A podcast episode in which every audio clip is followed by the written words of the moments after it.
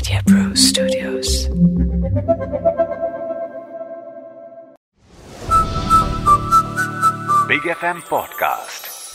नावाची व्यक्तीच्या पुढच्या एपिसोडमध्ये तुमचं स्वागत आहे. माझ्याबरोबर आहेत श्रद्धा कुंभोजकर. त्यांच्याबद्दल त्या तुम्हाला माहिती आहेत, कारण मागच्या काही एपिसोड्समध्ये त्यांनी आपली इतिहास नावाची व्यक्तीची ओळख करून दिली. अनेक वेगवेगळ्या व्यक्ती आणि खास करून महिलांवरती हा सीझन 2 आपण फोकस करतोय. मॅडम नमस्कार. नमस्कार संग्राम. कुंभोजकर मॅडम या पुणे विद्यापीठात हिस्ट्री डिपार्टमेंटच्या HOD आहेत आणि खूप वेगवेगळ्या अशा व्यक्तींबद्दल आपल्याला माहिती देतात की त्यांच्याबद्दल आपल्याला एकतर काहीच ऐकलेलं नसतं त्यांच्याबद्दल, किंवा नुसतं नाव माहिती असतं, थोडीशी काय म्हणतो आपण 3 लाईन बायोग्राफी माहिती असते. पण खरंच त्यांचं काम इतकं मोठं असतं आणि इंटरेस्टिंग असतं. It really is very inspiring. तर मॅडम आज कोणाबद्दल आपण बोलणार आहोत? तू मला प्रश्न करतेस तर मीच तुला आता एक प्रश्न करते. काय संग्राम, की तू माताहरीचं नाव ऐकलंयस का? सांग. माताहरीचं ऐकलेलं आहे हो. पहिल्या का दुसऱ्या महायुद्धात जी स्पाय म्हणून तिने काम केलं तीच ना? करेक्ट. एकदम. बघ कसा तुला बाउन्सर टाकला तरी तू बरोबर प्ले केला असतो. छान. तर ही ऋग्वेद काळामधली सरमा नावाची स्त्री आहे जिच्याबद्दल आपण बोलणार आहोत. तर ती सुद्धा अशीच आजपासून साधारणतः 3500 वर्षांच्या पूर्वीच्या काळामध्ये हेच डिप्लोमॅट लोक जे काम करतात किंवा हेर लोक जे काम करतात, शोध घेण्याचं डिटेक्टिव्ह लोक काम करतात, तसं करणारी ही बाई आहे. म्हणून मला वाटलं की आपल्याला कधीच असं जुन्या काळामध्ये अशा बायका मुली काही कामं करतात माहित नसतं, म्हणून मुद्दाम ओळख करावी त्याची असं वाटलं. आवडेल ना ऐकायला? अगदीच आवडेल. पण 3500 वर्षांपूर्वीची जी घटना आहे, गोष्ट आहे, ती आपल्यापर्यंत पोहोचते कशी? म्हणजे हा सगळ्यात महत्वाचा अगदी सामान्य नॉन हिस्ट्री स्टुडंटचा प्रश्न असतो की हे कसं माहिती, कोणी लिहून ठेवलेलं असतं, बरं ती भाषा कुठली होती, मग तुम्ही ट्रान्सलेट कसं केलं, हे अनेक प्रश्न आहेत. खरंय खरंय. आपल्याकडे अरे गंमत अशी आहे की ह्या काळामधले आर्किओलॉजिकल म्हणजे उत्खननामध्ये जे सहजासहजी आपल्याला सापडतात असे पुरावे फार कमी मिळतात. पण ऋग्वेद आणि अथर्ववेद ही खास आपल्याकडं 2 संहिता आहेत, टेक्स्ट आहेत, जे आपल्यापर्यंत मौखिक परंपरेने लोकांनी जुनी गाणी म्हटली, आणखीन पुढच्या पिढ्यांनी तीच गाणी पुढे कॅरी फॉरवर्ड केली, असं करत करत मौखिक परंपरेमधनं या काळामधली गाणी आपल्यापर्यंत पोहोचलेत. आणि त्याच्यामध्ये आपल्याला या सरमेची तिच्या कर्तबगारीची ओळख करून देणारी अनेक सूक्त ऋग्वेदामध्ये आपल्याला आढळतात, संस्कृतमध्ये. वा वा. आपण तेव्हाचं संस्कृत आणि आत्ताचं अगदीच सेम आहे का? ते काही बदलत नंतर गेलं का? भाषा आहे तशीच आहे हो? हा, हे मात्र अगदी म्हणजे परफेक्टच प्रश्न विचारलास. कारण जसं आपल्याला आज उदाहरणार्थ ज्ञानेश्वरांची किंवा चक्रधरांची मराठी भाषा थोडी बहुत कळते, पण काही काही शब्द समजायला अवघड जातं की नाही, तसं ऋग्वेदिक संस्कृतचं सुद्धा होतं की त्यातले अनेक शब्द आपल्याला आज ओळखीचे नाहीत असं वाटतं आणि काही शब्द समजतात. पण त्याचे अभ्यास करणारे इतके लोक आहेत, विशेषतः आपल्यावरती इंग्रजांचं जेव्हा राज्य आलं त्या कालखंडामध्ये, इंग्रज तर आहेतच पण जर्मन आहेत, इटालियन आहेत, फ्रेंच लोक आहेत, ज्यांनी इतर भाषांचे तौलनिक अभ्यास करून आपल्यासाठी यांची सुंदर भाषांतर तयार करून ठेवलेली आहेत. इंग्लिशमध्ये भारतीय विद्वानांनी हिंदीमध्ये, मराठीमध्ये सुद्धा भाषांतर केलेली आहेत. त्यामुळे मूळ संस्कृतही आहे आणि अनेक अनेक भाषांतरही आपल्याला सहजगत्या उपलब्ध आहेत त्याची. वा मस्त. तर सांगा आता 3500 वर्षांपूर्वीच्या सरमा नावाच्या व्यक्तीबद्दल.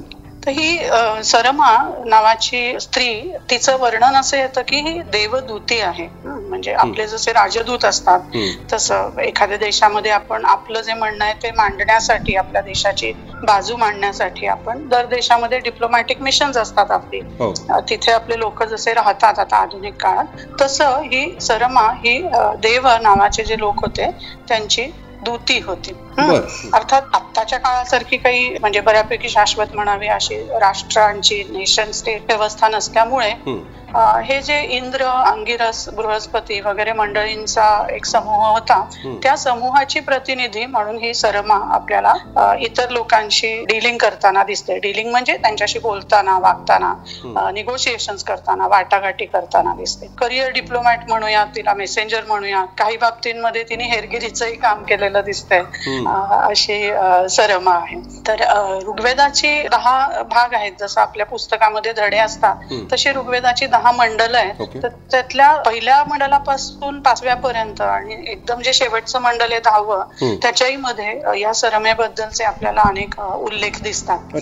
आता सुद्धा आपले जे डिप्लोमॅट्स असतात, राजदूत असतात, ते काय करतात, आपल्या देशाचे सामाजिक हितसंबंध, आर्थिक हितसंबंध परदेशामध्ये प्रोटेक्ट करण्याचं काम करतात की बाबा जेणेकरून आपल्या देशाला नुकसान होणार नाही, आर्थिक असेल किंवा सामाजिक असेल. ह्या सरमेनी सुद्धा इंद्र, बृहस्पती, अंगिरस या मंडळींची मोठी जी संपत्ती दुसऱ्या शत्रू पक्षांनी चोरून नेलेली होती तर त्या संपत्तीचा शोध लावण्याचं काम सरमेनी केलं. आता तू म्हणजे 3,500 वर्षांपूर्वी म्हणजे काही रत्न होती का, सोनं होतं का, नाणं होतं का, काय संपत्ती होती. तर हा जो काळ आहे ह्या काळामध्ये इमॅजिन असं करायचं की ही मंडळी पशुपालक संस्कृती मधली आहेत की जसं आज आपण मेंढपाळ मंडळी या ठिकाणी त्या ठिकाणी जाताना दिसतात तर त्यांची श्रीमंती म्हणजे त्यांची गुरढोरं आहेत. तसं ऋग्वेद काळामध्ये सुद्धा यांची श्रीमंती, यांची वेल्थ म्हणजे त्यांची गाई गुरं आहेत. त्यामुळे सरमेचं काम काय तर चोरीला गेलेल्या किंवा अन्यायाने कोणी पळवून नेलेल्या ज्या गायी होत्या त्या रिट्रीव्ह करणं आणि त्यासाठीच्या वाटाघाटी करणं. तर एक स्पेसिफिक मला संग्राम तुला डायलॉगच आहे म्हणजे एकदम आपल्या बॉलिवूडच्या सिनेमामध्ये कसा असतो की नाही की आम्ही तुला असं करू तसं करू आम्ही तुम्हाला मानत नाही किंवा आम्ही तुम्हाला स्पेअर करणार नाही, तसा एकदम भारी डायलॉग आहे. तर मला असं वाटतं की हा सगळ्यांनाच ऐकायला आवडेल डायलॉग. तर दाखवू का तो वाचून तुला? हो प्लीज प्लीज. हे आहे ऋग्वेदाच्या एकदम शेवटच्या मंडलामधलं सूक्त. सूक्त म्हणजे गाणंच थोडक्यात. तर त्याच्यामध्ये पणि नावाचे लोक आहेत जे या इंद्र, अंगिरस, बृहस्पती, सरमा यांच्यापेक्षा विरुद्ध पक्षामधले असणारे आहेत म्हणजे शत्रूची पार्टी म्हणूयात, ते पणि लोक. आणि ही सरमा काय करते तर त्या पणींनी यांच्या गायी पळवून नेलेल्या असतात आणि एका डोंगरावरती लांब गुहेमध्ये त्या लपवून ठेवलेल्या असतात. ही सरमा बरोबर त्याचा माग काढत काढत काढत तिथपर्यंत पोहोचते, एकटी बाई त्या पणींकडे पोहोचते. अशा ठिकाणी पोहोचल्यावरती आपण इमॅजिन करू एखादी कितने आदमी थे टाईपची सिच्युएशन. तसं तो पणींमधला माणूस तिला म्हणतो की अगं तू एवढ्या लांब आलीस तरी कशी, बघा बघा बघा ही सरमा कशी आली आहे एवढ्या लांब, वाटेमध्ये नदी होती, एवढा मोठा डोंगर आहे, आमची गुहा किती लांब आहे. एकदम तिच्याशी पहिल्यांदा सुरुवातीला प्रेमाने बोलतात की तू आलीस तरी कशी वगैरे. आणि ही सरमा एकदम बिझनेस लाईक बाई आहे, ती म्हणते की मला ते काही सांगू नका तुम्ही, आमच्या गायी तुम्ही नेलेल्या आहेत त्या ताबडतोब आमच्या हवाली करा आणि मला परत जाऊ देत. मग हे पणि लोक तिला म्हणतात की एकदम ते सूर बदलतात आणि तिला म्हणतात अस्माकम आयुधा संती तिग्मा, हा आमची शस्त्र आहेत ना ती धारदार आहेत बर का. तिला एका अर्थाने धमकी देतात तिला. ती काय घाबरत नाही. ते बघा असैन्या वहा पणयो वचांसी, तुमच्याकडे काय सेना बिना नाहीये, तुम्ही नुसतं तोंडाने बोलून काय उपयोग नाही, आमचा बृहस्पती येईल आणि तुमच्याकडे बघून घेईल. ती म्हणते बृहस्पती हे वहा उभया न मृळात, तो अजिबात तुम्हाला दयामया दाखवणार नाही आमचा बृहस्पती. आणि मग ते पणि लोक सँड बदलतात. ते म्हणतात हे बघ आम्ही तुला आमची बहीण मानतो, स्वसारम तू आकृणवई मा पुनर्गा, परत जाऊच नको तू, आम्ही तुला इथं आमची बहीण मानतो, तुला सगळं इथं हे गाई बी देतो, मस्त इथेच राहतो. म्हणजे त्यांनी आधी दम भरला आणि आता घुस द्यायचा प्रयत्न करतात. Correct correct correct. आणि हे सगळं कधी चाललंय संग्राम? 3,500 वर्षांपूर्वी बर का. मजा म्हणजे. तर ती म्हणते नाहम वेद भ्रातृत्वम नो स्वसृत्रम, मला भाऊ पण माहित नाही बहीण पण माहित नाही, आमच्या गायी द्या आणि मला जाऊ दे.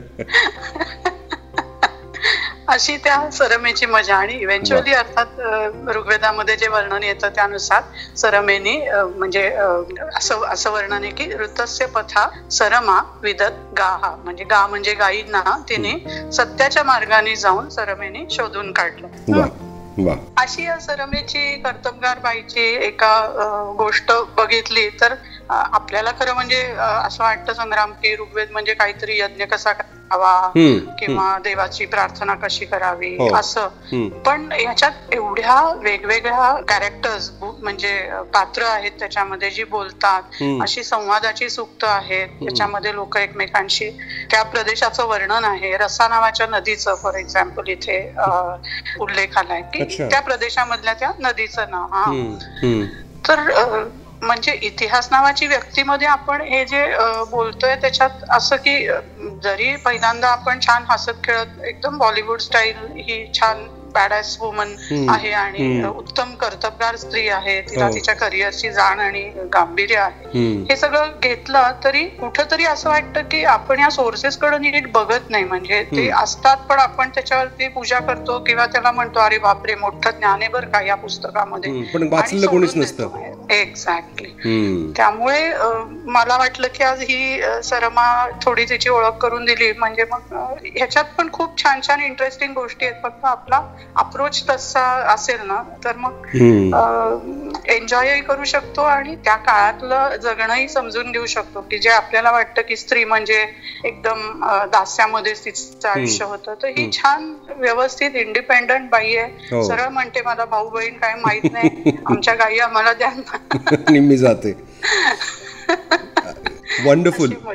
एपिसोडचा शेवटचा प्रश्न की ऋग्वेदाबद्दल आपण बोललो. आजच्या तरुणींना जर ऋग्वेद अथर्ववेद वगैरे हे सगळं वाचायचं असेल तर ते किती अप्रोचेबल आहे, किती मोठी ही पुस्तकं आहेत आणि कोणाचं ट्रान्सलेशन कोणाचं भाषांतर भावांतर वगैरे वाचावं असं तुम्ही रेकमेंड कराल आणि सुरुवात कुठून करायची सगळ्यात महत्वाचं? सुरुवात आणि अगदी सर्व प्रकारचा व्यासंग करण्यासाठी आपल्या भारत सरकारच्या Indira Gandhi national centre for arts IGNCNE एक अतिशय सुंदर वेबसाईट केलेली आहे. ती आहे, तिचं नाव आहे vedickheritage.gov.in.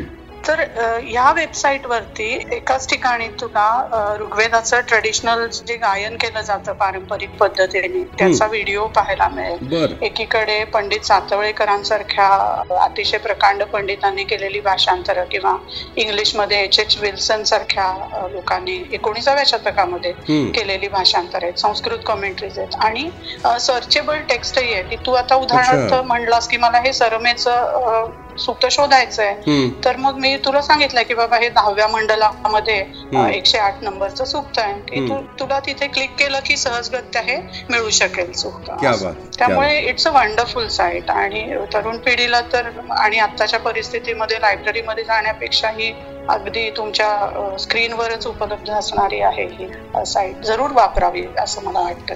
vedickheritage.gov.in ही वेबसाइट आहे. Shraddha Kumbhojkar ji, thank you very much for this madam.